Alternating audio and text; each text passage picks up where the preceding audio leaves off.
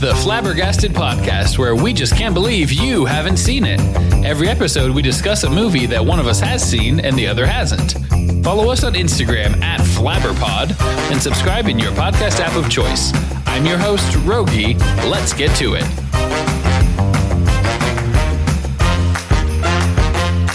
Today, I'm joined by a special guest, uh, my friend Betsey Vassbinder. Hello. Hi, that is probably one of the first and last times you've ever heard me call you Betsey as opposed to to Vasti, right? It's true. Yep.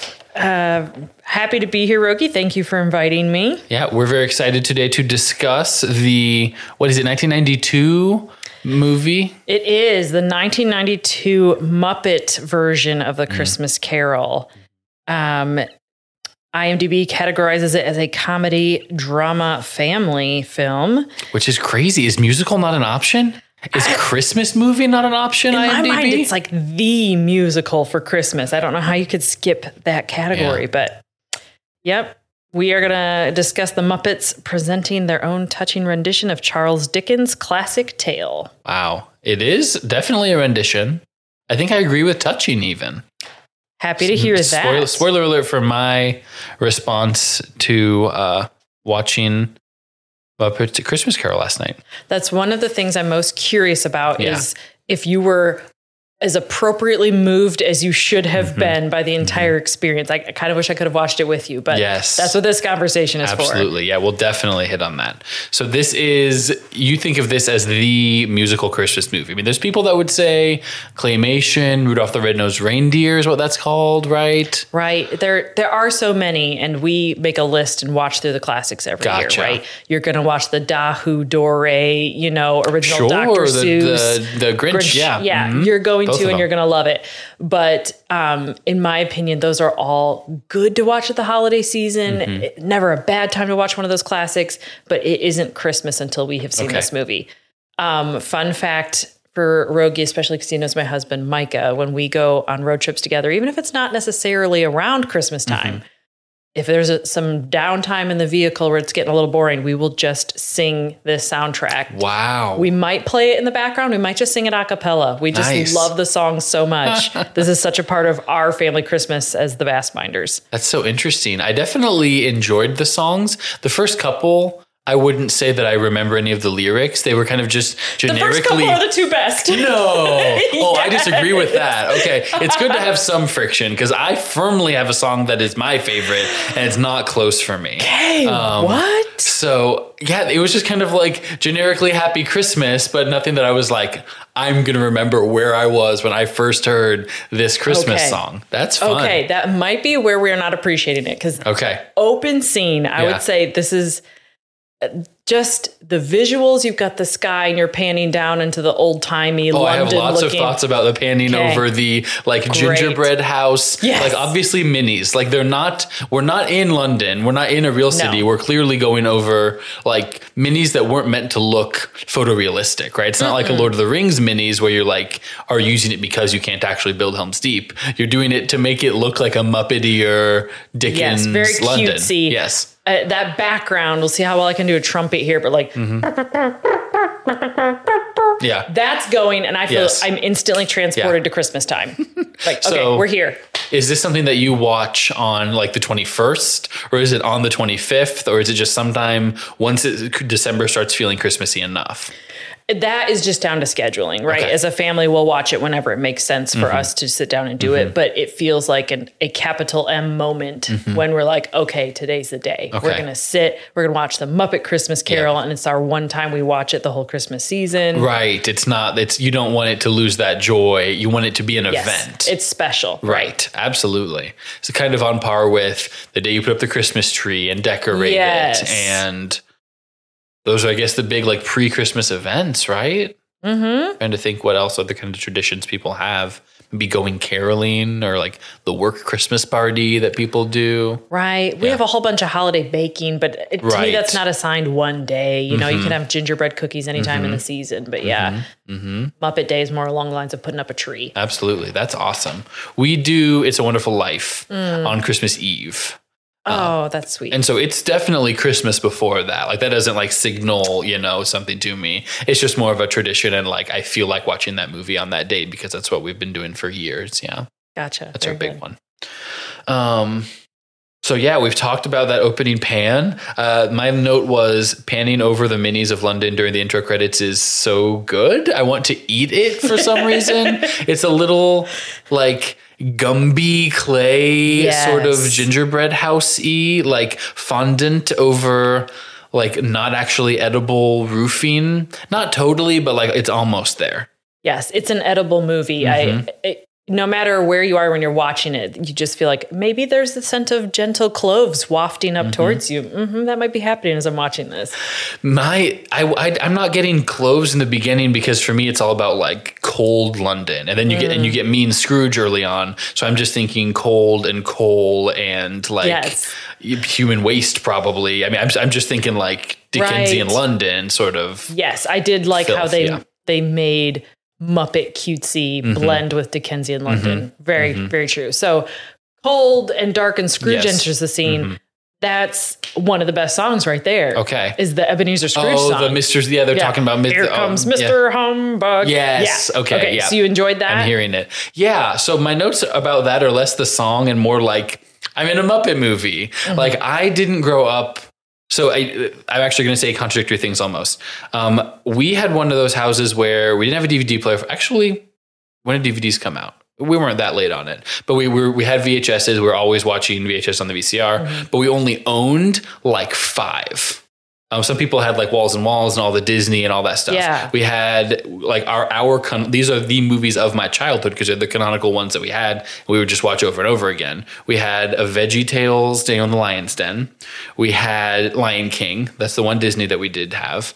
We have insanely Grease. You know how many times I watched Grease between the ages of like four and seven? A lot of times. Wow. So many. There's a lot of inappropriate language It's Grease. entirely about sex, as it turns out. Watching as an adult, which I still do, and I, it's very important to me. I love the movie, but like a wild choice. And we had Muppet Treasure Island, Yes. a movie I've watched dozens of times, Mm-hmm. and so that like bobbing back in that same Muppet Bob where they're doing the one two and one Yes. two, they're going side to side. I just yeah, I, that I felt very at home at that, and like I recognized what's happening. Um, because you get like the early fourth wall breaking stuff too Yes. um, and the narration, which is different in here. So it, all just felt it felt homey in a Muppety way for Oh, me. good, good. I think that's one difference between Muppet Treasure Island for me and Muppet Christmas Carol is for whatever reason I didn't watch a lot of Muppet movies. There- There's scads of them, and Mm-hmm. Yeah, I think those are me the neither. Mm-hmm. only two I've seen. Muppet Treasure Island, I have fond memories of because I saw it in my childhood, Mm-hmm. and I believe a lot of my positive uh, reaction to it is I saw this as a kid. I Mm-hmm. kind of shaped a little bit of my childhood identity around it. The songs are bops. They're bangers.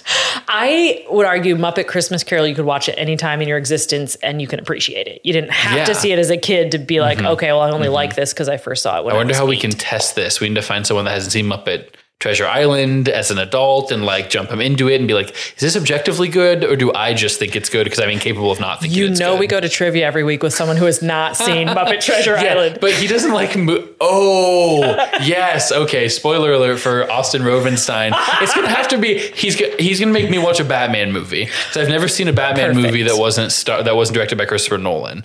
Like anything, the George Clooney, Michael Keaton, Val Kilmer, the other whatever the Adam West, all the old Batmans. I've never seen anything with any of them. I love it. You watch a Batman, Mm-hmm. he watches Muppet Treasure Island, you get him on the pod. He's just gonna be like, um, "This was a children's movie, and I was upset to my core about the fact that I was watching a children's movie." I love it. It's just a different vibe. Yeah. You know, the people who appreciate dry humor will love Yeah. that episode. There's dry. I think it's like I watch episodes. Sometimes you'll go back and watch SpongeBob, and people are like, "That's just a little kid show. Like it's just stupid and fart humor." I'm like, I disagree. There are like jokes that are like humorous. SpongeBob is witty at, Mm, times, mm-hmm. and I think that's the case with stuff in Muppet Treasure Island. Not that we're that this is a Muppet Treasure Island podcast, but Yes, I, I think some of that is in Muppet Christmas Yes. Mm-hmm. Christmas Carol as well. I was curious how you thought it balanced enjoyment for adults. You Mm-hmm. know, it, you have the Gonzo narrator talking about Charles Dickens was a 19th century novelist. He was Mm-hmm. a genius, and then the humor for the kids. You've got Rizzo Mm-hmm. the rat is falling in a bucket of ice and freezing. You know, and Yeah. um, basically every bad luck that befalls Rizzo is in there for the children to laugh Yeah. at. Um, how did you think it did with Can Everyone of Every Age Enjoy This? So that's an early bullet point that I have, which is that I was I saw Gonzo coming in as narrator. I'm like, okay, well, this could go either way for me. I end up being fine with it. He plays it super straight, which Mm-hmm. is like weird for Gonzo. I feel like Mm. it would have made almost more sense to me to switch the Gonzo and Kermit roles. Gonzo Ah, sure. maybe can't quite pull at the heartstrings the way the late like Cratchit family stuff does that Kermit does. Right. Um, and wasn't Jim Henson the voice of Kermit? I don't. I didn't know if that was Jim Henson or Frank Oz. Okay. I'm not an expert on some of this stuff, so yeah, I'm you're welcome either, so let's to look give that a quick here. Google. Usually we'd have producer Jeremy off at the sides, like waving his phone at us or airdropping Right. me something for some reason. Um, so my note was that I ended up being fine with Gonzo. I think he does a good job. I could do with like 15 to 20% less Rizzo. Rizzo, Mm. I'm familiar with Rizzo, right? I like we said, I've seen Muppet Treasure Island. I know what his shtick is. He's fallen off of stuff. Yes. Um, he's in this one, he's freezes, it catches on fire, and he's wet and all kinds of stuff. And I think it's fine. Um, I'm not here, I'm not a slapstick, you know, necessarily, but there is something about when Muppets do it that I'm a little more interested. So it doesn't, it's not enough to anything like just turn me off or like ruin the movie for me. Good. Yeah. I, I did give it a quick Google. Um, Jim Henson did voice Okay. Mm-hmm. Kermit until he passed in 1990, and this movie was made in 1992. Oh. And that's part of what kicks off the emotions for me. Is the first thing you see on the screen is in loving memory of Jim Henson and Mm-hmm. Oh, another. I apologize, I don't remember his name, but another guy who did some of the voices. So Mm-hmm. I wonder if that's part of it. You have to let the heartstring character be played by Kermit when you're trying Yeah, to, in honor of Jim yeah. Henson. Because I mean, I, I think I have a whole note that's like, is there going to be enough Kermit in this movie? I mean, it's a Muppet movie, though Mm-hmm. Kermit doesn't come in until a third of the way through Muppet Treasure Island. It's not always like he has to be the main character that's on the screen all the time, That's which I think is interesting handling, right? As opposed to Mickey Mouse is in every scene of a Mickey Mouse film, or Right. you know, the Mario movie I didn't see, but I'm sure was all Mario on the screen at all times. You know, you get Hmm. your your characters who are Yeah. always on the screen, and Kermit's not that way. I would probably enjoy a Muppet Christmas Carol where Kermit plays Scrooge. Sure. He could he could do Mm-hmm. that role. I mean, obviously in this movie, Michael Caine is a treasure. You don't want to replace Like, him. I want to look and see if he won Best Actor because he should have if he didn't. Worthy. He was absolutely dealing like for no like not for no reason. I mean, like you're acting, he's trying to do a good job, but like it's just it's him and a bunch of puppets and just the emotions on his face. I mean, that's most of my notes are just me being like Michael Caine in this scene. Michael Caine. Yes. Wow, what? oh, his It's so singing. good. I, Yeah. I buy the change of heart in his singing. hmm Absolutely. Uh, so that stuff is really good. I love. I talk about the Muppet Bob dance, dance Bob. I think I love in Muppet movies how it's just not addressed that people that live side by side, some of them are Muppets and some of them are humans, and it's fine. Mm. Yeah. On the street, it, beggars can be either one. Vendors, a, a human employs a Muppet, a Muppet employs a human later on in the the Fozziwig There are no rules. It is, but also vegetables can be Muppets. Yeah. Muppets are both inanimate objects and and animated and character objects. Sometimes the fruit is just fruit in a bowl. Sometimes the vegetables are singing to you. Mm-hmm. Yeah. Yeah. You're on your toes about the sentience of everything in this Yeah, world, but it's not addressed. It's never like, oh, it's another Muppet, or like his nephew Fred could have been a Muppet. He could have been. It absolutely could have been a Muppet. Very true. Could have been one of just the generic like kid type Muppets. Um, right at the party. But it was fine that it was a person. at the Yeah, Mm-hmm. party that Fred hosts. It's like half human, half Muppet. Yes. Friends have been invited. absolutely. Not love that, any of it. them themselves are half human, half Muppet, but half of the people at the party like- are human, half of the people So at the have you seen the Jason Segel Muppet movie, the Muppet movie? No. From 2011 or whatever? no. Ooh, it's very good. I've And seen interviews where Jason talks about it, Yeah. and those are hilarious, but I haven't watched the actual. So there's a whole song where he's having to decide: Am I half man, half Muppet, or am I am I a manly Muppet or a Muppet of a man? And that's Oh. about as close as it gets. And so then at one point it pans to a Muppet version of Jason Segel. So yeah, that's pretty much what being half and half looks like. I think. You now I have to watch that. I guess you could also get like a centaur situation, top half man, bottom half Muppet, or something. Good. I don't know which one of those is more terrifying. That's a lot of weight. Yeah. That's a torso of a human man Mhm. on Muppet legs. hmm Yeah, that's probably too much. But then it's creepy the other way too. It's creepy. Yeah. Um, this, so I'm noticing I'm not the world's most familiar. I mean, obviously, I've seen multiple iterations of the Christmas Carol. I know the I've seen on Wagon Wheel. I've I, I know the plot and all that stuff. This I felt like the early Scrooge that we get. He's yellier almost. He has more employees and is more iron fisted and less. I, I think the Scrooges I'm used to are are just reclusive and miserly, and he's more actively like getting up in people's business and mean to Yeah. them early on. More heinous, Mm-hmm. more malicious. Yeah. Okay. Interesting observation. Yeah, I don't know if that was intentional or not, but um, that was just kind of a difference I noticed between him and other Scrooges that I might might have been familiar with in the past. Yeah, you're right. I it seems like the the Scrooge in some of the other versions is a quiet, um, introspective outcast, but I don't really mean introspective in a positive way. He sort of obsesses too much over Mm-hmm. Yeah, the reclusive. Yeah, yeah, like a narcissistic. Yeah. Mm-hmm. And this Scrooge, um, I think, might be a little more taken aback Mm-hmm. by things like his Fred, his nephew Fred doesn't really like him, and and the wife Clara, like they Mm-hmm. Yeah. make fun of him at the party, and I think he's genuinely surprised. Like, Oh, they not, yeah, they're not sure. Mm-hmm. enjoying the, the ambiance I bring to a room with me. Yeah, he talks about. Well, I mean, I think we'll get to some of that stuff, but that's the first thing I noticed is that like they really hit hard on this guy is mean and mm-hmm. bad, but more mean, I think, than the Scrooges I'm used to because he, he starts to turn really early. I think, like in the Christmas past, you're all he's all he softens. He starts softening Yes. quickly, and so they have to establish him hard as mean at the beginning, so Oh, that way sure. he has somewhere to go. I think. Mm-hmm. Is part of that it being aimed at children? Might be. You already want him mm-hmm. seeing children in his past to, I mean, those are the scenes that kids are going to relate to. Yeah, the kids at school weren't always nice to me, kind of a, I felt like a loner. Um, you want him to have a soft heart towards childhood memories Yeah. if you want kids watching it. I think there's also pacing, right? I mean, this is 90 minutes. It's not Mm-hmm. a two and a half hour, like, real deep dive into. I think there's other versions where he has a best friend and the, who maybe ends up marrying the girl or something. Oh. Yeah, it could be like Mandela affecting that. I don't know if that is actually 100% Yeah. accurate, but Did that happen I think there's probably some. You, there's probably some where you get more scenes with that fiance girlfriend, right? Yes. Okay. So, question Mm-hmm. Which version did you watch? What Yep. So, um, Bella, right? Or Belle. Is that her name? I don't. I didn't write it down. I just Oops, the only I name I write either. down are the names of Muppets and Michael Caine. So, Scrooge's fiance. Okay. Um, when they get to their scene where they're outside and she's explaining to him, Mm-hmm. you know, why are we waiting?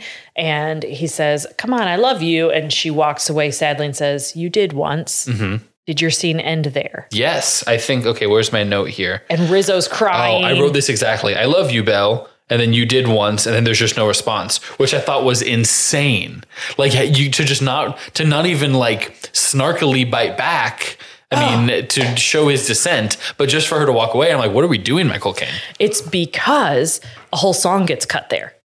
Really? So you've not heard it yet. no. They sampled it on an audience and it was deemed too sad for a children's movie. Wow. She sings a whole song called The Love Is Gone.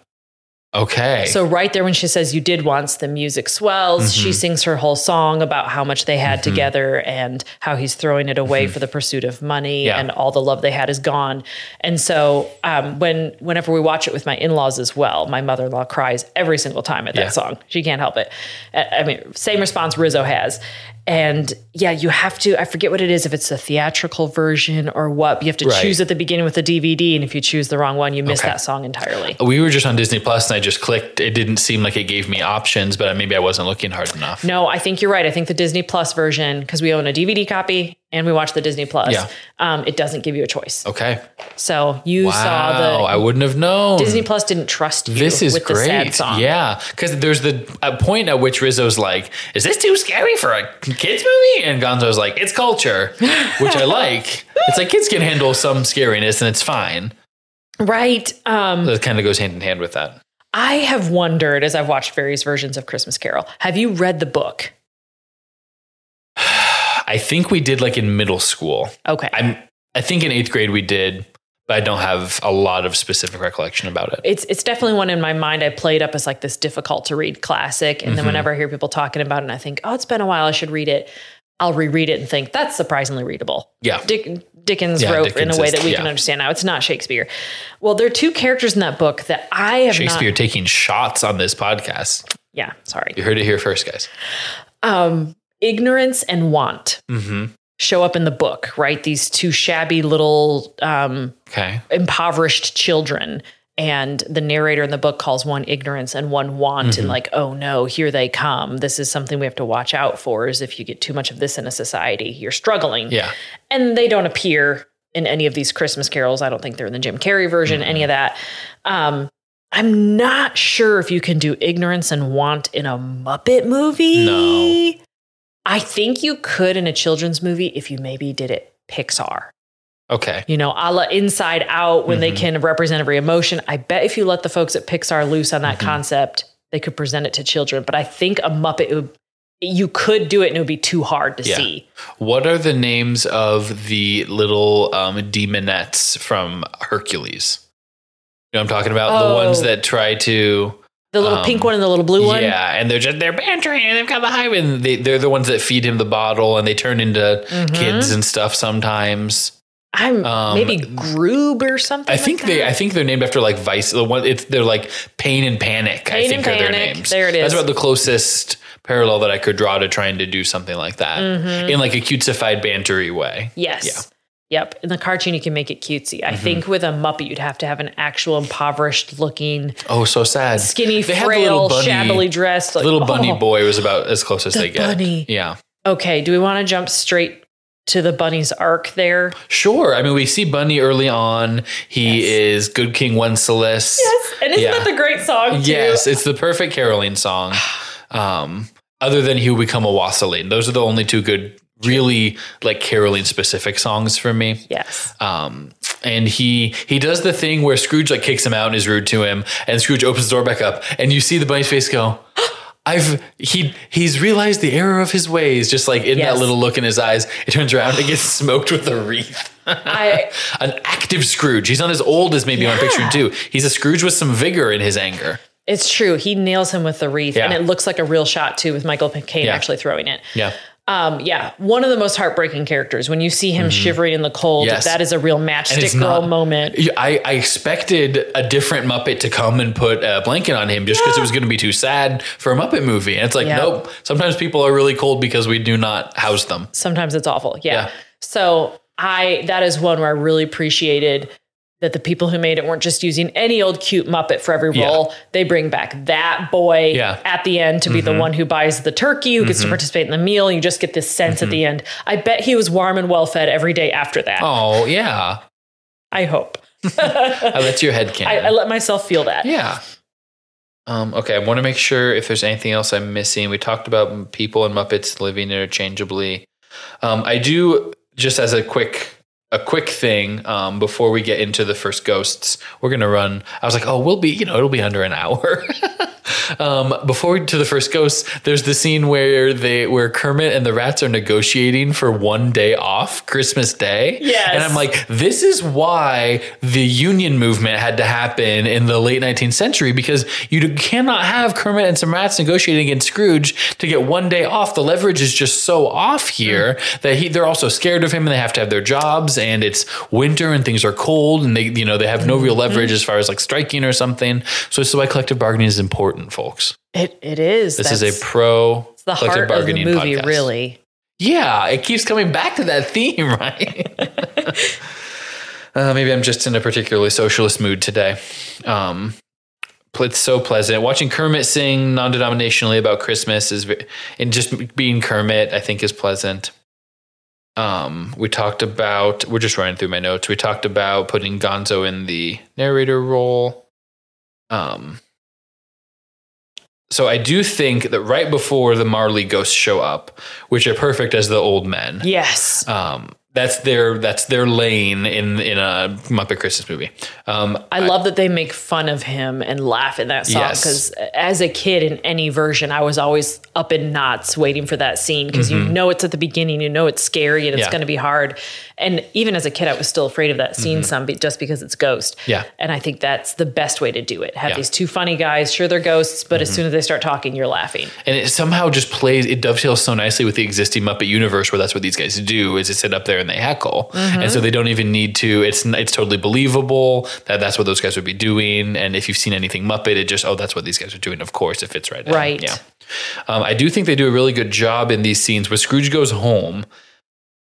It is really showing the extent to which he is a, he is a man that has a lot of money but denies himself any of the joys Mm-hmm. or trappings of that wealth on a daily basis for no reason. No Like, carriage ride home. It's Yeah. on foot mhm. in the cold. No, at least there's you don't have the one kind of old mean maid that made him a sandwich or anything. Not that- it's just him by himself eating like hard cheese and bread that he probably got day old from the bakery uh-huh. down the street. Yeah, and so in like the dark. yeah, he has a couple of nice, you know, he has like what, like a nice suit or something, and even the curtains it mentioned like weren't that like were kind of No, knock off. cheap damask. I mean, I'm, his bed might have been comfortable. It looked fairly, the four post bed looked fairly mm-hmm. nice, but he has this big house and it's just so sad the way he's choosing. He's let that desire for the accumulation of money and not the, mm. at, at least, I mean, gauche privileges that that money can give you. He's not letting that like warm any even like greedy. It's like he's not greedy. He just has to make money for the sake of doing so. it's almost out of habit at this Yeah. point. He's Yeah. not getting anything out of that. Right. The pursuit of money is No. not serving him. Yeah. It's so interesting. And, and uh, it just struck me more with this Scrooge than like a Scrooge McDuck swimming in his money pool sort of thing, who has a swimming pool full of money and has a Yeah. nice house with servants and If you stuff enjoy like that. swimming in money, Yeah. you've got that. Yeah. Right. But this Scrooge doesn't enjoy anything. No. There's no enjoyment. He just enjoys not enjoying things or something. Um, oh, and I noticed that it said Scrooge and Marley's or Marley's, and I was like, why is there more than one Marley? And I was Yes. like, okay, this is why there's more than one Marley. Because you we've got- to have the funny old guys doing it together. Mm-hmm. You don't Yes. put one of those in the role. Right. You'd be like, where this doesn't, no, Yeah. that wouldn't work at all. I So, appreciate that mm-hmm. change. early on, I think that's, you start to see Scrooge is a little fearful. He's, he says something like, well, you know, you guys, you guys were nice to people when you were alive, and they're like, "Ah, no, we weren't. Like, you're you're misremembering how things have gone, Scrooge. Yes. Already trying to justify, wait, you couldn't Yeah. have been that bad. I'm Yeah. not that bad, right? Mm-hmm. Hundred percent. So that's good. Um, is there anything else we want to hit, kind of in those before we get to Christmas past? No, we can jump Nope. Okay, ghosts. let's jump ahead. Um, he does. You do. You got to hand it to Scrooge. Early on, he's like, "Okay, this is happening, and there's spirits, and there's some sort of like."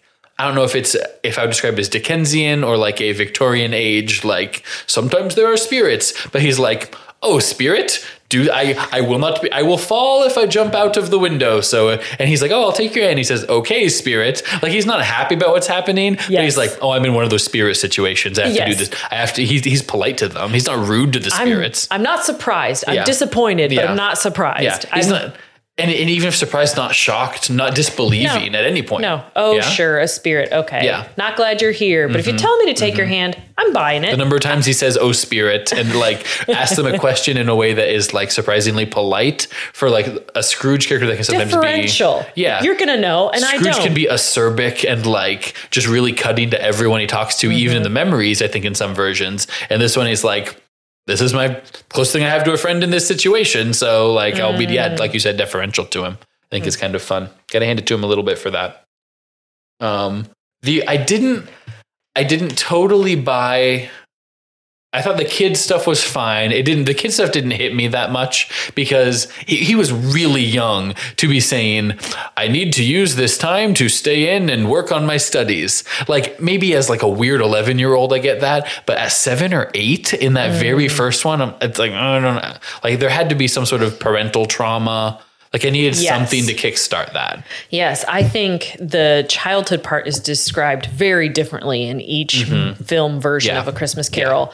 And um, I think it could use more details. That feels like a scene where things got cut. Yes. Mm-hmm. And you're just sort of having to guess wait, why was this child left here? He's not an orphan, right?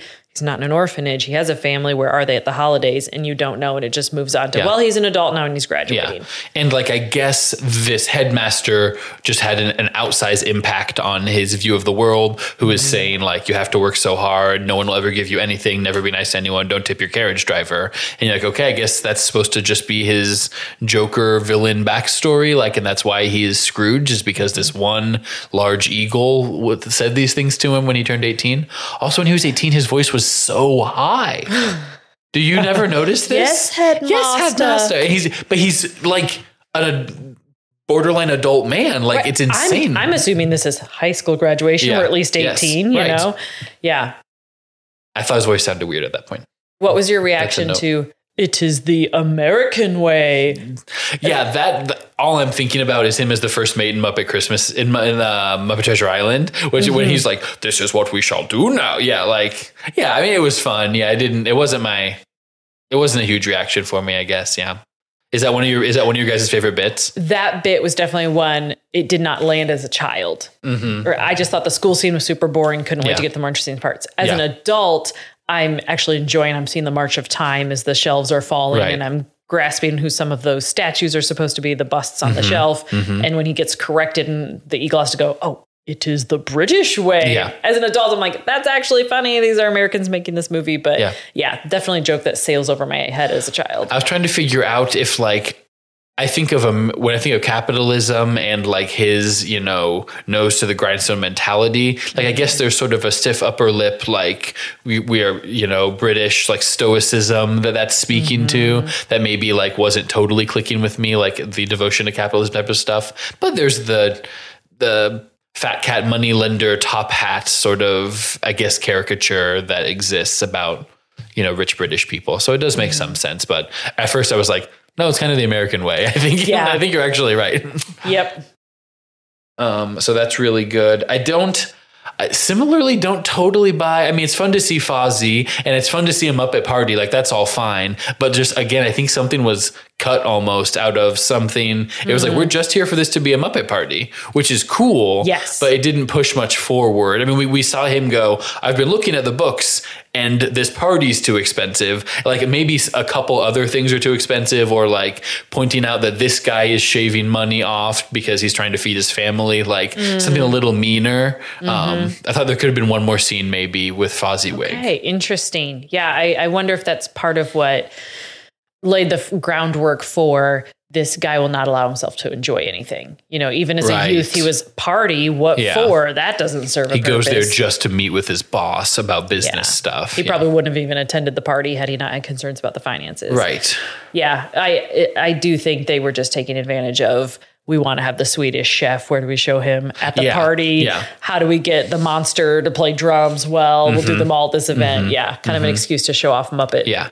Hijinks. I love the Swedish Chef. I'm I'm a big Swedish Chef guy, and even I was like, this is just gratuitously a here is the Swedish Chef. Look, like just someone pointing. Look, it's a Swedish Chef in a Muppet movie. Like is all Yes. that's happened. He wasn't worked in as some sort of British chef, or like in a, a situation where there even would be a chef for any reason. right? No, just a cameo. Yeah. Just there he is. Yeah. And that's fine. It's a Muppet, it's the Muppet version of this. And yeah, it, you're you're good to have a cameo. Absolutely. I just yeah, I could have used a little more. I did. I love that middle-aged young actor that they have playing young Mm. Scrooge. Uh, not so much that I thought he was an amazing actor. He looks so much like what I assume young Michael Caine looked like. Like, did they Oh. have his son? Like at one point, I was like, "Is that Michael Caine in makeup in like super de aging something?" 'Cause I just Interesting. I bought it really strongly. There is an angelic Yeah. Mm-hmm. essence to his skin. I don't know what lighting they had him under Yeah. as they were filming, but yeah, Yeah. Mm-hmm. he he subtly glows. With He does glow a little, yeah. I wonder if it's something to do with somehow. the Muppet stage lighting or something Mm-hmm. like that. He just stands out compared to like all of the felt sort of characters or something. Sure, maybe. His skin's that much shinier. I was really impressed by the casting at the very least there. Yes, very Um, much so. At one point, and I don't know, it would have had to be. Oh, okay. So we talked about "I love you, Belle." You did once, and then no response, and then that's where the song should be. I do think you feel the abrupt cut. Uh, I mean, I Mm-hmm. Grew up watching the longer version, Yeah. and so I noticed right away when we'd switched to the Disney Plus version. I thought well, there somebody just hacked the excuse me, hacked the film right here. Yeah. Like they cut it with a machete. This Yeah. was not gentle, thoughtful editing. No, yeah. So then they keep going back. They're doing this thing where I can't tell Rizzo and Gonzo like have to physically follow him, but Gonzo still knows what's going on.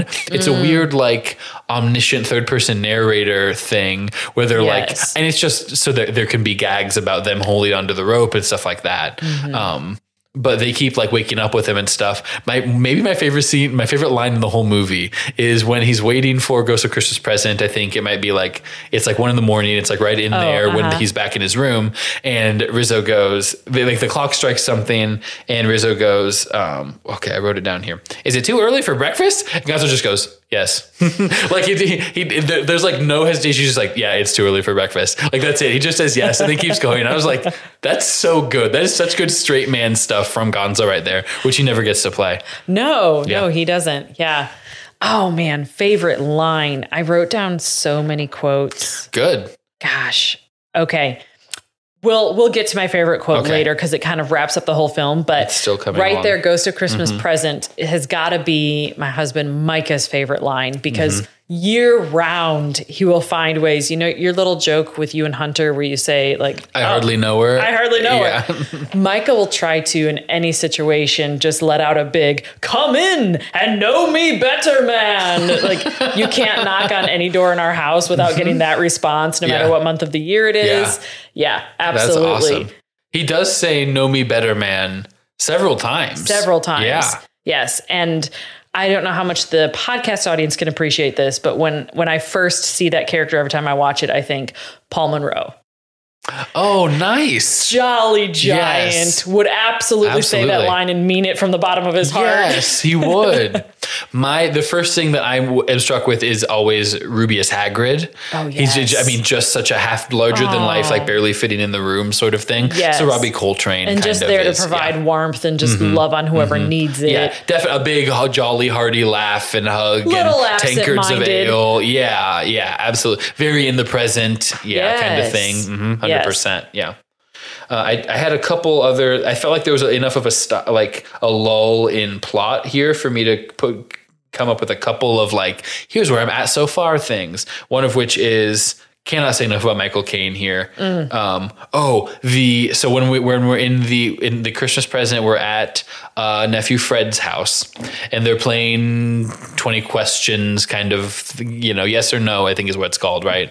The um, Yes. little game and you know we know immediately that Scrooge and Scrooge is like so sincerely playing and he's oh no I said that first and he's like making guesses and stuff and they're not great guesses I mean and also he like isn't right about some of his yeses and nos um, in a way that I thought was a little weird, but he's he's so happy that it's happening. And Yeah. then when they say, when he says, "Oh, you're Scrooge," and everyone's just laughing, it's like, "Yeah, that guy sucks." And his like, he is wrecked. Yes. Like Michael Caine did not have to go that hard, like to be like how devastated he was. Like, Yes. oh, like they like this is what I am to them, and like and it, the elation. He hadn't been that happy to feel like he was playing a game in how many in decades, Right. To go from there to him being the butt of the joke so quickly, like you can see on his face that you you can't picture another actor in that. Like no one could have done that as well as he the did. right there. devastation. Yes. He was just instantly gutted Yeah. at the realization. I thought he was going to start crying, and he doesn't. But his eyes are so red and like watery in a way that's almost more affecting. oh my goodness. I think you can see approaching tears Yes. Mm-hmm. in Michael Caine's eyes in more than one scene. Whew. That f- uh, uh, upon one brief watch, that was when I probably would have said he felt he was the most upset in my recollection of it.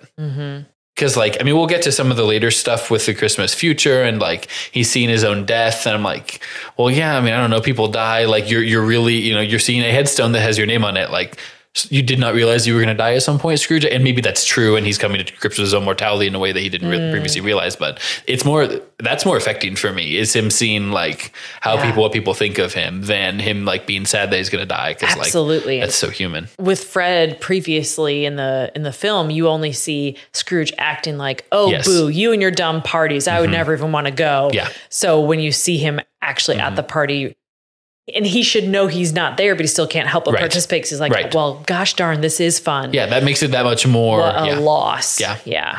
And not for nothing, when Fred invites him to a party and he's like, Party, you're so poor. What's Christmas ever done for you? And you go to Fred's house and it's like perfectly nice. like he's clearly Uh, like upper upper, middle middle, class. class. Yeah. Yes. you're like, Scrooge, you're just like, I guess, out of touch or like wrong about what's going on with Fred's or finances. Scrooge is like Yeah. Jeff Bezos, and Yeah. so anything below that is Yeah. like, oh, you you impoverished person. But Jeff Bezos has a yacht. Like Scrooge, there's no Scrooge is Warren Buffett. I guess is the closest comparison for There's just loads the way he's choosing to yeah live his to spend his money. So. I do love the Fred quote, uh, the champion of the Christmas spirit, Mm-hmm. uh, early on when he's trying to invite Scrooge to the party. And he Oh. says, you know, even though it's never put a scrap of gold in my pocket, Mm-hmm. I believe Christmas has done me good and I'll continue to celebrate it. That's, Absolutely. That's one of those lines where I think, yeah, outside of a belief system, Yeah. people can get behind what this holiday does for people. Yeah, yeah, and I think everyone can relate to, you know, you're you're checking out at the store buying gifts for people, and you're like,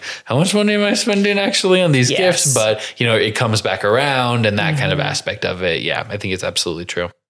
It's also at this point that I almost paused it and was like, why did they stop making these movies? And so, if you'll indulge me in a, in a little game of pitching uh, classic books that could be adapted into Muppet films. Yes, please. I already want to watch them without knowing which ones you picked. Uh, so I said, why can't we do one of these 90 minute Muppet musical every two years? How is there not a an audience for this? Um, I mean, they, I guess they did a couple of them, and maybe they didn't. They tried the TV show too briefly, Oh, like here in like the in the 2010s, I think, or maybe the late 2000s. Um, so here's what I came up with: uh, Muppet Gulliver's Travels.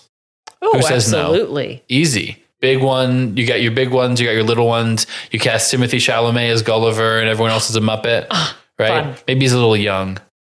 You cast Benedict Cumberbatch. I'm just going to cast Benedict Cumberbatch, Timothée Chalamet, and everything. Chalamet's so. Mm-hmm. about to do Willy Wonka. If he can do Willy Wonka, he can do Gulliver. He's got to be. I'm assuming that's like a young Willy Wonka, though, right? Oh. That's like pre Gene. He's not trying to be the same age as Gene Wilder is. oh, I assumed he was doing Gene really? Wilder. I, oh I wow! did. I'm intrigued. I believe he's doing full. a very important film from my childhood as well. That was one that maybe we owned. The um, Willy Wonka the Chocolate Factory, and the scariest scene I've still ever seen in a film when they are on the river Yeah, and the chicken gets his head cut off. What are we doing? the chicken. That's in one- that's in one of the, like, Oh, film in the projection Is things. it okay? Yes, so they're like, "What's going on here?" Yes. Um, okay, so we've got Muppet Gulliver's Travels, Muppet Moby Dick. Oh, yes. Probably anything that was done by Wishbone. You Yes, could do with Muppets. Muppet Frankenstein. Yep. Mm-hmm. Um, the last of the Muppets. Oh, absolutely get a punny name going. Yep. Please. Uh, they're Little Muppet Women. Who says no to, to like a little or Pride and Prejudice? I want it. I want something like that. Pride and Yeah. Prejudice was the one I was thinking. Maybe even more. Yes, let's get get, them in dresses Austen. and stuff. I mean, Miss Piggy, you got Kermit in like a three piece suit all the time for Kermit some wears reason. a tricorn hat Yes. in Treasure Island. We know he It's no looks problem. good in it. It's Yes, no problem. Uh, Muppet Family Robinson, Absolutely. absolutely. Yeah, that's another Hijinks. classic childhood movie of mine. I, f- I feel like that fits really well into Treasure Island. It does. Just Family Robinson, and then Robinson Crusoe, maybe. Um, the Muppet. Oh, if the last one is just the Muppet, and it's the Hobbit, but it's No. Muppets. yeah. How about a Muppet Hamilton? Oh wow! you're gonna do a you musical- go modern, and you're just doing Hamilton, and Kermit is playing Hamilton. Yep. But then you, they, do they still recycle characters, like how the actors play multiple characters? I think you have to. Yes. Yeah. Yeah. Okay. I've Absolutely. Hmm. only seen Hamilton the one time. I'm not like a, you know, super knowledgeable about it, but that's interesting. I was trying to think of stuff that's like borderline public domain, like just older stuff that like, Oh. Yes. you know, Warner Bros. isn't putting the kibosh on the rights to. I mean, they're never going to get like something like The Hobbit. That, that doesn't really work, but So speaking of owning a few VHSs as as children, Uh-huh. very off topic from Christmas Carol, but Oh. we owned a movie called um oh gosh, well now I'm thinking of the Music Man, which would be super fun to see with Muppets. yes, The Muppet Man. The Yankee Doodle Dandy. Okay. I don't know Yankee Doodle Dandy. I don't think. It's about George M. Cohan, which I think your family's musical nerdy history would get very Probably. into. Yeah. Uh, You would probably recognize some of the songs that he has wrote written in there. But yeah, that's so old. It was a VHS we inherited from my grandma. So I only watched it because we weren't allowed to watch TV. So Yeah. it's, it's there. Let's do it.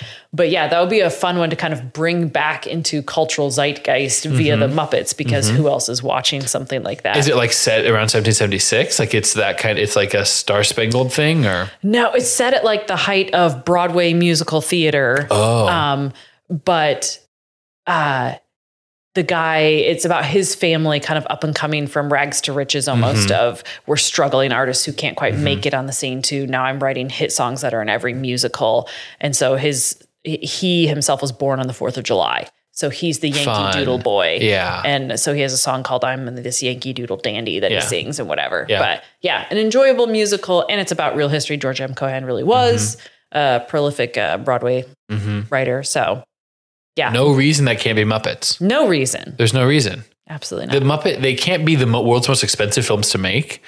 I mean, if you cut out, there, were- there were like a lot of cameos in the two semi live act, I mean, live action, I guess, Muppet movies from the Jason Segel was in. So you cut out some of that stuff and just make it more Muppety and cast the one star. Like Right. this seems like a formula. Yes. To me. Yes. Why can't you just apply There's got to be more? nostalgia for it. Oh my goodness. People our age are having kids and stuff. Oklahoma. I don't know how you do Jud's Right. Dead with Muppets, True. but maybe maybe you lighten it up. here. Maybe you don't make it. You know, I mean, I think characters die in Muppet. Well, it's not violently. Yeah, well, some of the Jud stuff is a little like rapey overtones, Uh-huh, right? Is kind of the uh-huh. deal with that. Muppets may not be the ideal Yeah, vehicle for that story. yeah. But you just, yeah, you just changed the kind of that part of it for some reason. Absolutely, yeah. Let's get some more Muppet movies. I'm on. I'm on board. Whoever owns Muppets, NBC, Universal. Um, so we have okay.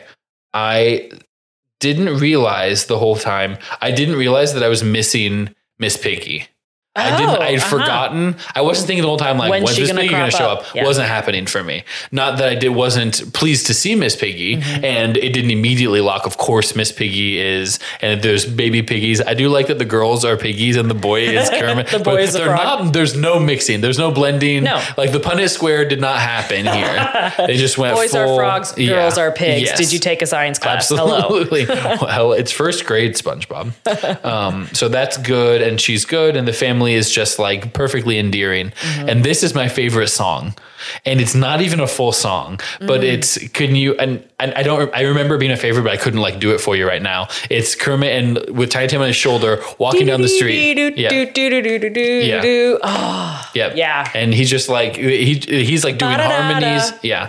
Oh, and man. it's so good. It's just like absolutely like bops along and you know that's when I notice whoever's playing Kermit is doing the Kermit voice and also harmonizing. Yes. I'm like, this is just so cool. oh man. They're just showing off. Like that's all that Yes. little scene was. Yes, absolutely. So I really I'll- enjoyed I'll that. Mm-hmm. forgive you for not loving all the other songs I love as much because that one is good. You're right. Yeah, that's my, personal, and that's just maybe like I like the up tempo. I mean, it's Mm-hmm. all pretty up tempo, but that's just yeah, I love that one. Uh, they they really nail. This is when I'm really starting to realize that I'm getting emo- not like I'm not crying, but like it's really working. The you know oh he you know Tiny Tim was at church and everyone just was blessed by his presence and Isn't that speech so yeah, good? all of that kind of stuff. I thought it would help people to see the, Yeah. you know, to remember the one who made lame Yeah. men walk and blind men see. And I'm, yeah, Yeah, and I that's as that's as Christian time. as it gets. I think. I think. I think we peak at the level of that's where we hit the, the top of how Christian any message in the movie, um, which is interesting too. And I don't know if it's. I mean, Michael, you you keep coming back to Michael Caine's face, just like realizing how sweet of a little kid, and that he's the one holding the purse strings, preventing this kid from getting like an actual turkey leg for dinner and that kind of stuff. Yes. So I think that's helping. You've seen his reaction is informing my reaction to some extent at that point. I But do. it's really good. I appreciate that. It's it's it's very ahistorical the lines they let Miss Piggy have, but um, when she gets to kind of vent a little bit and into Michael Caine's face Mm-hmm. there at the end that you know he should get some sort of comeuppance for everything because she doesn't realize he's there to offer generosity and whatever this time. Yeah. Um, you know. She could not have gotten away with that in the time period, but since it's a She Muppet just movie, been slapped. Woman. Yeah. And it's big emotions, Miss Piggy. We're going to let her have this Mm-hmm. moment. I enjoyed that. It not that you know post interchange Michael Caine needs that, but as an audience member, you appreciate. Yeah, sometimes you just want to yell that at the Mm-hmm. Yeah. people who are holding other people back. And she had been restrained up to that point. I mean, she like stops herself from talking bad about him, and they let, You hear her lets her do the and, toast, and yeah, and then later is like holding back her tears and is like trying to stay composed and stuff in a way that you don't normally associate with Miss Piggy. so they have to let her let loose a little bit there at the end. Yeah, for sure. So yeah, it, it, they're really trying to ride the crest. Like after they introduce Tiny Tim, and then it's like, all right, now you guys are gonna be sad about Tiny Tim. We're gonna try to milk it for like twenty five minutes, and it I didn't. It it started to f- dip a little bit for me, but I, I mean, I really enjoyed all the stuff with the family. Um, I did at this point think that maybe one other actor could have done this, in my estimation, and that'd be Alan Rickman. Just when you when you see some of the stuff, like I mean, his eye, the way that he's able to act with his eyes to go from like blank to like the feeling in them, um, could have kind of because it's just Michael Caine's mostly just reacting to things. You're mostly watching him watch Mm-hmm. stuff happen. There's a presence Michael Caine brings with him that provides gravitas to what is otherwise completely ridiculous. What are these Mm-hmm. Yeah. Mm-hmm. puppets doing with a classic uh, piece of literature? And I think Alan Rickman also brings gravitas Yeah. to anything that he is in. Yeah. hundred percent agree Yeah, with that. I think he could have done that. That's the only other name that come, came to mind that I could see doing it. Have you heard Alan Rickman sing? Um, I think. Oh, okay. We're gonna have to Google this. I think there was a musical that was he he was in. Really? Alan Rickman musical. Obviously, his voice is luscious to listen Um, to in speaking. is he in Sweeney Todd? I do not know. Known for his distinctive, eng- deep, languid voice. Such a good word. Die Hard the musical. Was Alan Rickman on Broadway? He played the Vicomte de Valmont of Les Liaisons Dangereux in 1985. Um, nominated for a Tony. Who plays Snape on Broadway? That's a totally different question. Ooh, Um, this might be harder to Google than I would have thought that it would, because it's just just wanting to give me his whole biography and stuff. So we might have to, listeners, if you're thinking of an Alan Rickman musical, uh, feel free to call in and let us know. Oh, I'm realizing that Jess always says what the phone number is, and I don't know what our call in phone number is. So we're going to have Jeremy put it in the show notes. You can just swipe over on your podcast app and you'll see it right there and click it. Please feel free to call or text. And um, this is kind of people say that listening to a podcast, when you know the thing, it's like being as close as you can get to being a ghost, which is they're yelling, "No, Alan Rickman was in," you know, um, Les Mis in the night in the run in the '90s or something, and we just aren't realizing it. But we'd love to hear from you about that. podcasters who are yelling right now, you're totally right. We Mm-hmm. should listen better. You're abs- we should uh, just come to our, my house when we are recording. Uh, I think Ghost of Christmas Present is stealing the film a little bit when he's aging like really hard out of the Cratchit house into the. They go to a graveyard, or he's getting him towards a graveyard yes, or something. he's sort of disappearing as he Yeah. hands him off to and he's Mist. aging and his hair Yeah. his long hair is getting gray and stuff um, he's got those big old sausage fingers that are like stealing there's so much emotion in those weird sausage fingers somehow he's putting them on scrooge's shoulder and stuff like that Yes. yeah Yes, you definitely feel the sadness of um, he brought so much joy, he brought so Mm-hmm. much warmth, and you can feel that seeping away as his character is changing. And you obviously, unless you're the child watching this, you know what comes next in a Christmas Yeah. Carol. You know darker Yeah. and sadder stuff is coming. And Yeah.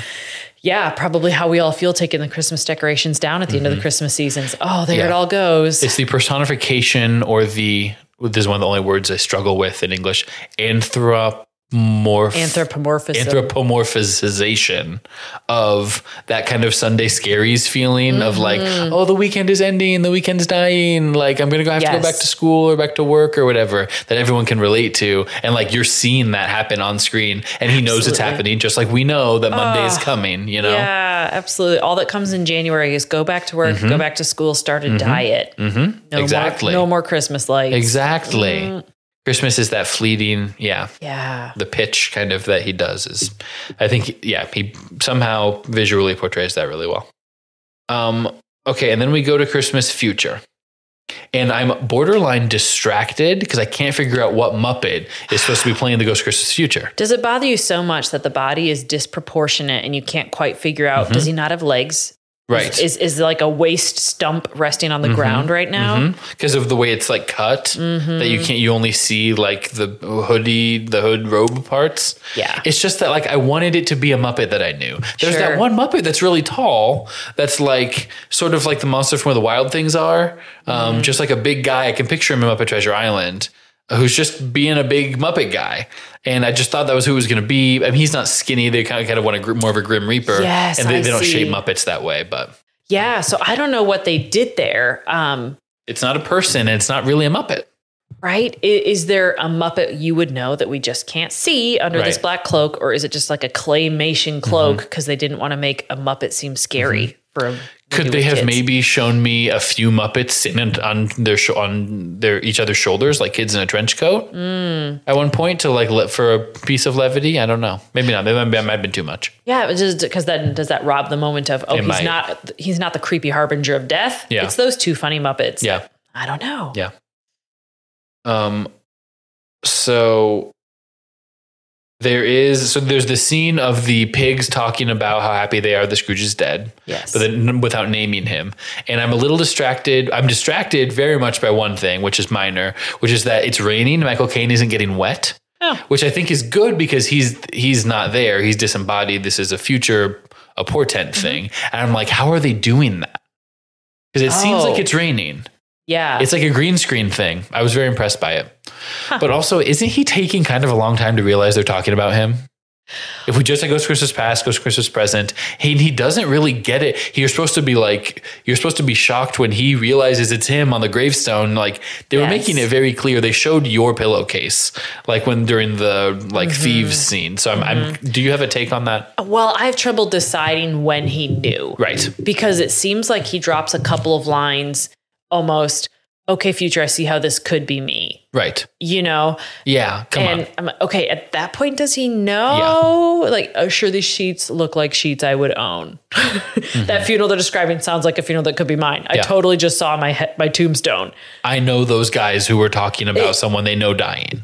Yeah, yeah. I'm not sure when it clicked Right. for him. And I think that's my problem is that I just either way, I just I want to know that it clicked. Yes. Because otherwise I, feel like it clicked and then later I'm supposed to be like, oh, it's clicking now. now he I'm like, you kind of. Mm-hmm. already robbed me because I was sort of looking for that big emotion Michael Caine's face the first time that I think it should have clicked, you know? Yes, you don't want to make it not believable that it would take him this long, right? They made either they made it too obvious or they should have just let him have it there. Mm. Um, something like that. So um, and then, I mean, can we talk about Tiny Tim loved watching the ducks on the river?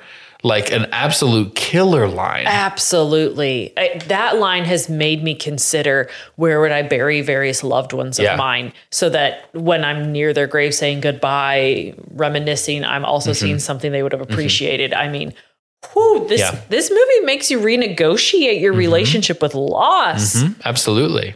Now, do you have any hist- personal history with graveyards, like playing in them as any as a kid, or there's any that have specific emotional significance to you?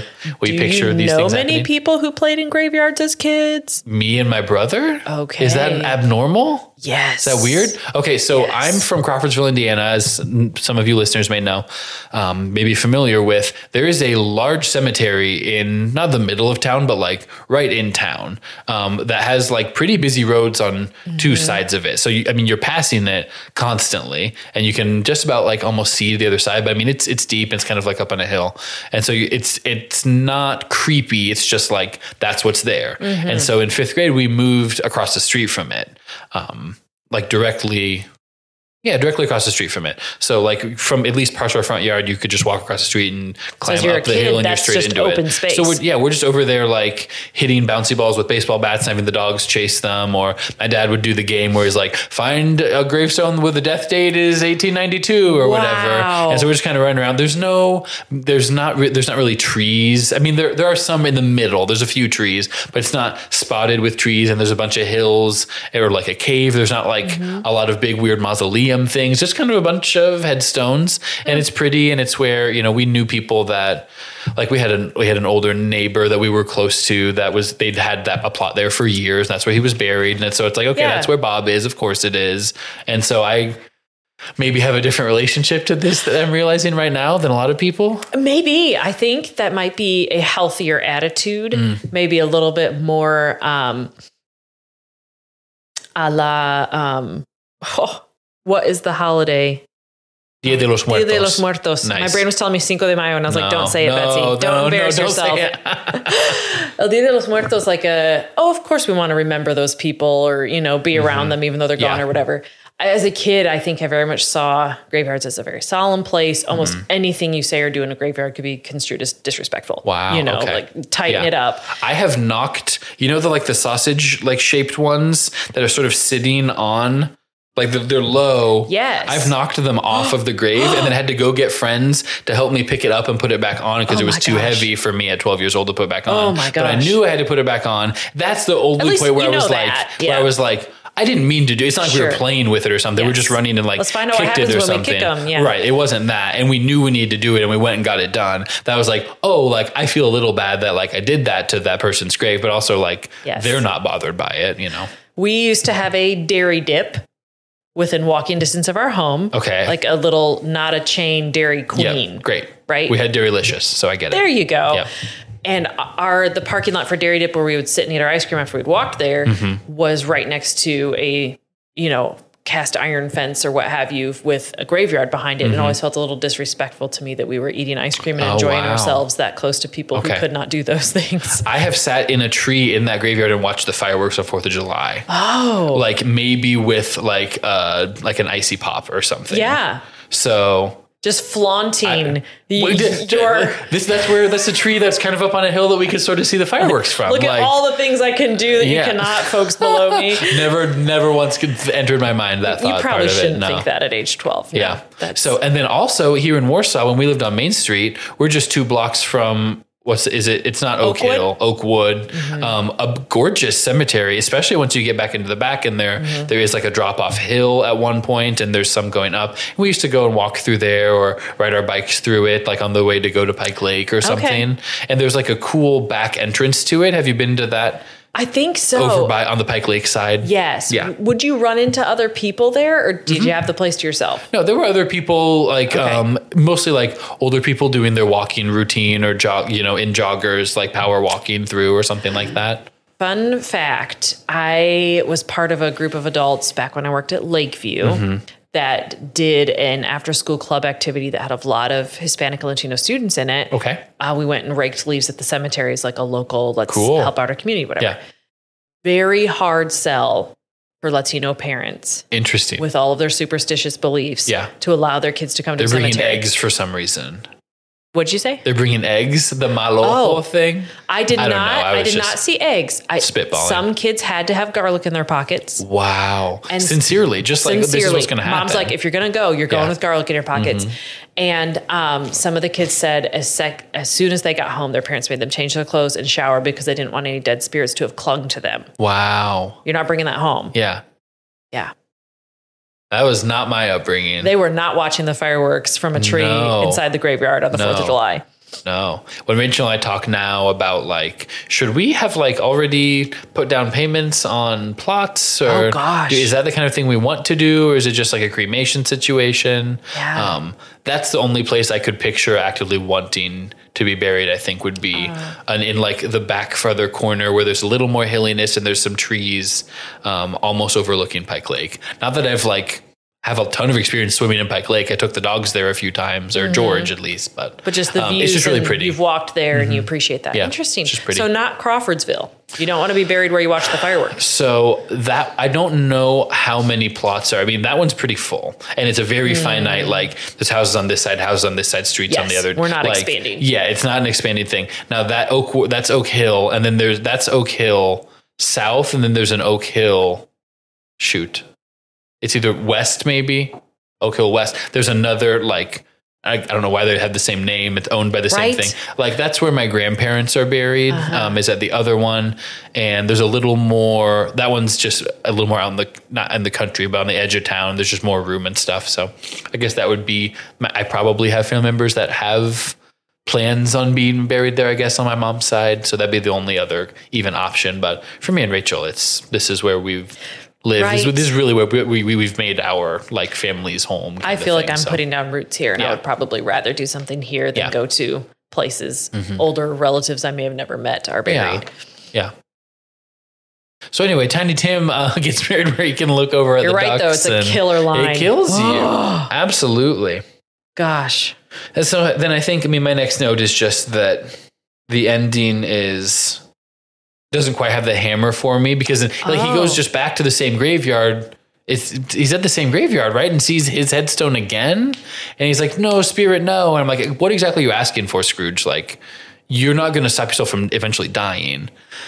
And maybe I just have a weird relationship with death in that way, just being very comfortable about like that's what old people do. Like, mm. I'm sorry you were close to your grandma, you know, absolutely. And then I just am not going to grieve for as long because I'm like, I don't We know what, what exactly what at it, it- eventually like, and I and I know that sounds really callous, and so I like actively tried to not like go directly there or something. I was you know consoling a kid the other day who like kind of broke down in class about you know my I just found out last night my grandma died. I'm like that is super sad, and like I am so yeah. sorry. Um, and and I, I am sad for him, and I'm just kind of thinking while we're doing it, like I was not that sad. Like I just don't get that Mm-hmm. sad about that kind of stuff. So, um, I might just not be the right person for this message. I, I definitely think it depends on the relationship. Yeah. Micah and I were just having this conversation about. Uh, I, I finished a lady's memoir where she talked about losing her father, and she. Not that she had a total psychotic break, but a little bit of that, the grief took over and she wasn't really thinking. And she Yeah. like tried to chase the hearse for a while. She was having so much trouble Wow. saying goodbye. She like physically ran after Yeah. uh, his body being taken away. And I was talking with Mike about how I did not anticipate having that relationship with if I lo- lose either of my parents, Yeah. you know. But I think part of grief too is the the immensity of the relationship. Right. You know, I was not close to my grandparents as Yeah, we have too. lost them. Same thing. Those were just funerals for older strangers I was going to as a child. Um, I think for me, you know, that expression, you feel like an orphan when your parents die, no matter Mm-hmm. what age you are. I do think I will feel that way when I start to lose my siblings. I felt in a larger Yeah. way raised and mentored by my older siblings. And that's a big family thing for you to some extent, right? I've got the one brother, and so I wouldn't go there. Obviously, I will be devastated if and when he if when he dies, um, unless Christ comes before that, I guess. Uh, but yeah, for you, I mean, that's so much more concrete. I wasn't raised by him by any means, so Right. Yeah. And I think now I would have that relationship with Micah as well. We've built Right. so much together in the 14 years we've known each other. All of that leaves in a hearse with him someday. There's Yeah. a lot to grieve there. Mm-hmm. If you don't have that big of a relationship, mm-hmm. no, a goodbye can be mm-hmm. uh, quicker, if nothing else, maybe even seeming colder to someone else who's not you. But yeah. That's Muppet Christmas Carol. I mean, Man, right? I know, we're mean, discussing I death guess we have the the final like climb back up the hill, right? Where he, where it's boy, what day is oh. it? And Oh. Yes. yeah, then that's the stuff. That's Tiny kind of that Tim, who dopamine did rush. not die. Yeah, you get that plot whole twist. Yeah. Yeah. which is tough because it's like obviously I knew the Christmas Carol story, which almost everyone does before watching any given movie. I mean, you've seen Yeah. some version of it, so you're not like, what? I, like, he's not dead, like that kind of thing. You don't really get that. that stuff didn't really happen. Yeah. Right. I thought I like, you know, how happy he is and he's singing. Everyone, there's a couple things. There's a quick turnaround. They're Like, great, Scrooge is nice now. And I'm in. We're in on it. We're in Yes. on Scrooge being nice now. There's no skepticism. It's like no all. questions asked Yes. Mm-hmm. with the Muppets, you know, or the spirits showing up. Oh, he's awesome now. Done. Yeah. Great. He can party with Just us. dozens of people on the street just now following Yeah. him like the Pied Piper. So that was a little odd. Um, Pied Piper is a great example. I wanted I wanted him to go and take the dinner to the Cratchits and like kind of eat it with them. I didn't necessarily want and maybe a couple he brings a couple people that we'd connected with. I don't necessarily know that I wanted him to bring in dozens the whole town. Yeah, and then like packed. I mean, it, shoulder to shoulder along the street as far as the eye can see. I was like, this Oh my is gosh. over. Maybe it's just a me thing. I would be overwhelmed by the number of people being brought in here. But I think it would have been a little more emotionally relevant if it's like, hey, Yes. like I I need to do my apologies, and it's me saying down eating with you guys. You're the people that I'm I here to repair harm I have done. Not here's me and 30 strangers. I literally don't even know these people's Right. names, but they're coming in. They're going to eat some Yeah. of your food. And maybe that's supposed to be like, I love everyone now. I've done a complete 180 on the whole thing. Mm-hmm. Um, but it almost, you wouldn't think that after how sad some of the other stuff was, and how good, Michael, how well Michael Caine's doing, they could get to where I would say cheesy, like on that end of it. Mm. I mean, it's a Muppet movie. Like they just turned the dial to 12. Yes. Like I maybe could have done with like a 10 and a half. Like it's just, it's a little over the top. I'll. I'll accept that criticism, absolutely. Yeah. Especially someone who I feel very strongly about not mixing friend groups. yes. Or if you do mix friend Me groups, too. so delicately. Yes. I, I yeah. prep You're- people. You're, prepping every, yeah, on both sides and all that kind Yes. of stuff. Yeah. Oh That's my what I wish people would. Yeah, for sure. Yeah, and I don't I don't invite people to things unless I can tell them and here's who all will be there so Yeah. that they can anticipate appropriately. And obviously, this is the musical denouement of a movie, and it's it's just singing and joining in, and it's not like he invited Yeah. people and like things were thought out. It's just let's Right. get as many Muppets as we can on the screen at one time Right. at the end, which is fine. Um, I'm I'm also struck with a little like so Scrooge just is. I don't know. I don't know how to put it. He has all this money. He's just pouring money out, buying everything, handing money to people. And I'm like, well, eventually you can't you can't just do that for forever. Like he will run out of that money and will not be able to be just infinitely generous to everyone unless I'm maybe he is truly like a billionaire. Right. I Mm-hmm. Guess He has maybe doesn't, doesn't Funds he couldn't spend with his remaining years. yeah, it doesn't seem. I don't know. I think that would be a stretch, right? Like that, tr- it's truly Yeah. unlimited money, and then so I'm like, now we're we're actually kind of happy that Trump that Scrooge has all this money that he did successfully save up, so now he can use it in a good way. Mm. Like the messaging there got a little. Like that he's just handing out money. It's not so much about like I love you now. There's not like acts of service that he's doing. I wanted him to, I guess, apol like state like apologies to people. Mm-hmm. And that could be a thing I have about apologies, like rooted in my like childhood, which is a real thing. Um, but that's You like a verbal own up to what you did. Yes. Yeah. That's important for me, like in real life to, to get, like to have that like conversational closure, like Mm-hmm. the words of it and stuff. Um, so maybe I wanted him to do more of that than just like throwing mon- literally throwing money at everyone, everything is we're acting like the money is what is saving this, it's solving this problem. Oh, yeah, You know what I mean? Mm-hmm. So Yeah, my parents always used the structure I was wrong for fill Mm-hmm. in the blank. Will you please forgive me? It would be interesting to hear this Michael Caine version Yeah. of what did he think it was that Scrooge did wrong. You see him buy the bigger baskets of coal for his bookkeepers. So which it- is wild. I don't know. I didn't like that. really Yeah, because I want him to just uh, like make it so they don't have to work. Like just like give them money. Like yeah, I want him to.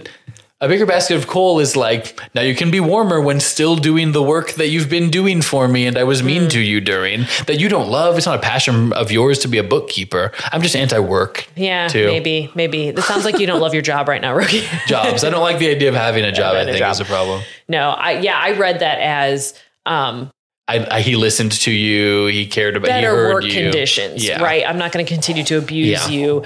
Maybe now you will love your job. I want to see what their benefits package looks like. You know, more than They get the- vacation time now. We're not bargaining anymore to get Christmas Day off. it's like it's it's a little bit like you know the thing where you you've had a rough couple of months at this job you know maybe it's been a rough semester and then the your the the your boss throws a pizza party and you're like that fixed it Yeah. when you're like well we, actually we've been talking about compensation for like a while now Yes. and and then maybe I'm just so cynical and I'm the person who is kind of like you guys are all like oh everything's fine. They threw a pizza party. Like you, mm-hmm. you can't let's not compromise these santas we've been taking in order to just accept the pizza now. Where like actually it's bigger than the pizza. Like don't let your if you accept the pizza and are like everything is forgiven then you no longer have any leverage they'll be like oh i thought the pizza was fine i thought you were fine Yeah, with the you were pizza happy with pizza and last that's time. super cynical of me Oh no, because I do love pizza. Up.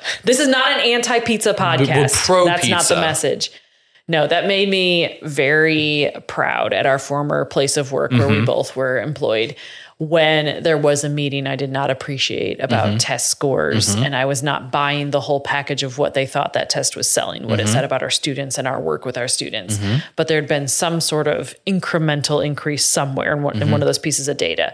So they were trying to sell us on you know, believe this data, buy what it mm-hmm. says. Look, it said this one teeny tiny good thing about you in one area. Woohoo! Let's have an ice cream party. I remember the ice cream remember party in the computer lab. yes. Yes. Because at the end, as soon as the meeting was over and it was clear that we were no longer required to stay in the room, everyone left and no one ate ice cream. I was like, Yeah. I am proud of us for how we handled that. Yeah. You Yeah. eat your ice cream. Yeah, you don't want to debase yourself by acting like this is all I needed to make this right, Mm-hmm. which is very high level. I mean, it's very thousand foot view of it because in the moment they bought the ice cream, the ice cream's going to just go to waste. You know Yeah. what I mean? Like, so and there's, there's a lot of temptation to just be like, I deserve this and more, and that's great. But you, you're like trying to show your like with your actions, and maybe they'll listen to me if I'm not even eating ice cream. Oh no, then no, they know I'm taking this seriously. This is a big Yeah. thing with for me at my last place of employment. A lot of like it was a lot of pizza parties, a lot of you know the our boss's boss's boss sent two dozen cookies, just Kroger, you know, like on their way in, stopped and grabbed Kroger cookies. Other people are like eating them, and I would get, I mean, remonstrated. Like if I kind of was like, okay, they they, they brought us store bought cookies, like we have, I have lots of points that I would like them to address. And Rachel's like, well, you know, being people like cookies, and like, oh, this person might have heard you say that you didn't love the cookies they brought. I'm like. Am I am I the crazy one here? like, is, isn't this bigger than cookies? Like, are we mollified by cookies? And maybe we are. Mm-hmm. Maybe others. Maybe some of us are. I don't know. And this has nothing to do with a movie that I loved. I really enjoyed I'm Muppet Christmas so Carol. glad you and I like, it. you know, I like a kids movie that can make me think about these things and feel Mm-hmm. strongly about these ways and bring up these topics. I think there's nothing wrong with that. And it's not me being mad about the way late stage capitalism works is not an indictment on a Muppet Christmas Carol. hmm Other than I do wish there were more Muppet movies. That's the part of capitalism I don't like. That's the only criticism. That's- let's let's do more one. musicals. There's no reason we can't have more Muppet musicals. Specifically not Muppet musicals. I, I like I didn't see In the Heights. Mm, I haven't the second. Lin Manuel Miranda Yes. joint after Hamilton. You know, I didn't even see the latest. What was the latest live action Disney singing one? Was it Cinderella? Oh gracious, they've done so I many did see Beauty action. and the Beast. I didn't see Little Mermaid. I didn't see Aladdin. I- wanted to be a Muppet musical. I guess is what I'm saying. did see Little Mermaid. I did see Aladdin. I did see Lion King. Have they done other ones? Lion King, I kind of saw the drive-in, but I was getting popcorn the whole time. you know the drive-in in Plymouth where the line gets really, really long. Have you ever been to that one? No, I've Oh, not. sometimes you can wait in line for an hour for popcorn. Oh wow. Mhm, It's insane. They have like one person back there, and they do like pizzas and ice cream and Oh like my goodness. forty other things. And it's like I'm just trying to get a bucket of popcorn for eighteen dollars. So you can miss most of a movie just getting your popcorn refill. Mm-hmm. Yeah.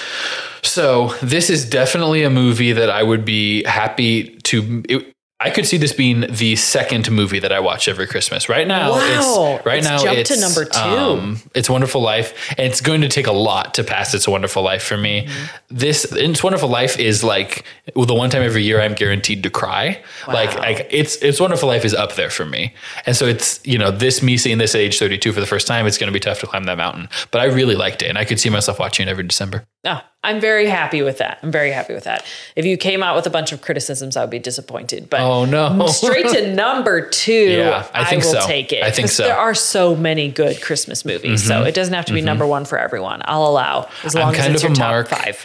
This was it's. It, I was ready for another Muppet movie. It's been a while since I've seen any of them. I have such a deep fondness for the Treasure Island one, which is the same thing but based around Tim Curry, who's a perfect person to be the. He's, Fantastic. He's two thirds Muppet himself already, so that's really great. Um, I was ready. I, I liked. I, it was like the warm embrace of Kermit singing songs and making his squunched Oh up Kermit faces. Like Oh, I was ready. Yeah, I was an Oh, absolute mark. One for of my movie. Mm-hmm. favorite parts of the whole movie is um, right at the beginning. I think it's before they introduce Ebenezer Scrooge. Um, but there was kids singing on a corner choir, and the one kid gets punched in the face by something. I forget if it's a snowball or he gets hit by a cymbal or something, and his whole face just up. It's hilarious. That gets me every single Yeah. time. I look forward to that Yeah. one little bit. Yeah, I am. I, it never fails to impress me how good the puppeteers are for these They're so Muppets. good. It is insane the amount of emotion they're able to put on on a. I mean, they don't blink. They don't have eyes that can open and close. Ah. Yes. And what is portraying emotion silently on a human face if not like eyes that are able to be expressive? Right. But somehow Kermit is expressive. Oh, very much so. so it's always very impressive. Never ever doubt the artistry that goes into Mm. that, th- that those puppeteering or muppeteering jobs or whatever they're called. So Oh. very impressive. favorite quote. I almost didn't come We back to it. it. Um, wherever you find love, it feels like Christmas. Oh, one of the lyrics. Yep. I have these little chalkboard signs in our front hallway, Mm-hmm. and I used to swap out quotes and things like that on them. And once I put on there, wherever you find love, it feels like Christmas. I wrote it on there's a Christmas quote, and then months just kept going by, and I kept Yep. looking at it thinking, that feeling should be generated a year round by Yeah. various kind, selfless, Aw. you know, things we do. And so I've just left it. It's been up there in our hallway for years. That's awesome. So it has to be your favorite quote. Has to be. Absolutely. Mhm. If you guys have favorite quotes from Muppet Christmas Carol, if you have thoughts on the impact of late stage capitalism on the lives of small town Indiana public school teachers, uh, we would love to hear about them. Uh, please vote in the poll if you're listening on Spotify. Would you watch Muppet Christmas Carol again? That's probably going to be on there. Would watch. I thought it was very whimsical, and I love that about it. Whimsy's a big thing here on Flabbergasted Off the charts on whimsy. whimsy, high quotient of whimsy. Um, please uh, follow and follow us on Instagram at Flabberpod. I think I'm not going to correct myself if that's not the name of our handle. Uh, we love, we always appreciate uh, ratings, five star ratings and reviews and follows and so forth on your podcast uh, medium of choice. And if you have new movies you would like us to consider in the future, or what your favorite Christmas movies are, please let us know and call us at the number that Jeremy has so thank gratefully, gracefully, graciously, graciously, that's the word, provided on the show notes here. Uh, let's give a big round of applause. Thank you to Vasti for coming on. So much fun. Did you enjoy your maiden voyage on Flabbergasted? I very much enjoyed it. It helps that it was one of my all time favorite movies. Good. So That'll this- do it. this was pure joy, and it's already getting me kicked off for the holiday season coming up. Ooh, a little early. Let's do let's do Thanksgiving. We've got Friendsgiving and Thanksgiving, so we got some fun ones coming up. But uh, stay tuned for more films that you just can't believe we haven't watched. Bye, guys.